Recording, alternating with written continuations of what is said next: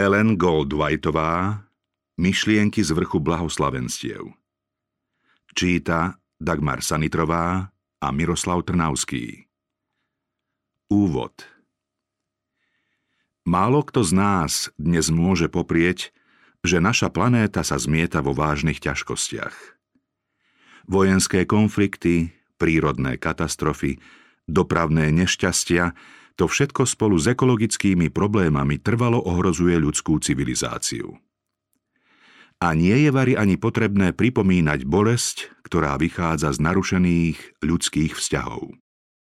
Ježišova reč na vrchu zaznela ako hlas z Božieho trónu a pre svet znamená nebeské požehnanie. Ľuďom mala byť smernicou správania a svetlou cestou života, nádejou a útechou malomyselnosti, radosťou a povzbudením vo všetkých životných situáciách. V reči na vrchu prehovorilo knieža kazateľov.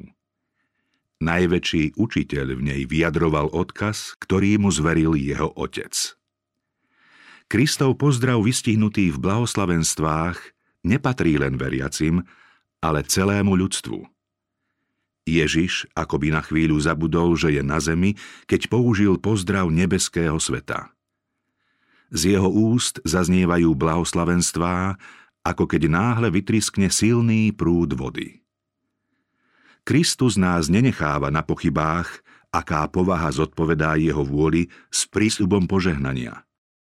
Od ctibažných obľúbencov sveta sa obracia k tým, ktorými títo povýšenci pohrdajú a za blahoslavených vyhlasuje všetkých, ktorí sú ochotní prijať svetlo a život. Duchovne chudobným, tichým, pokorným, zarmúteným, opovrhovaným a prenasledovaným – otvára svoju spásnu náruč a volá Poďte ku mne všetci, ja vám dám odpočinutie.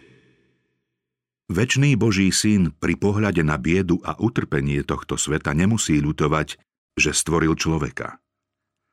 V ľudskom srdci vidí viac než len hriech a úbohosť.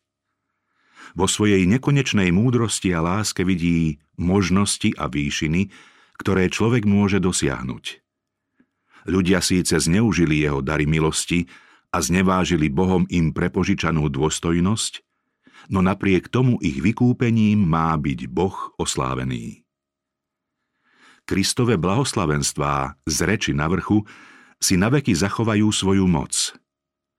Každá ich veta je drahokam sklenotnice pravdy. Zásady obsiahnuté v tejto reči platia pre všetky veky a všetky vrstvy ľudí.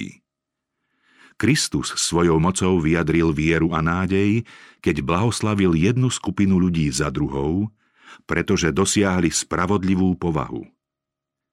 Vierou v Neho môže každý dospieť k cieľu vyznačenému v Jeho slove, ak bude žiť tak, ako žil ten, z ktorého vychádza život.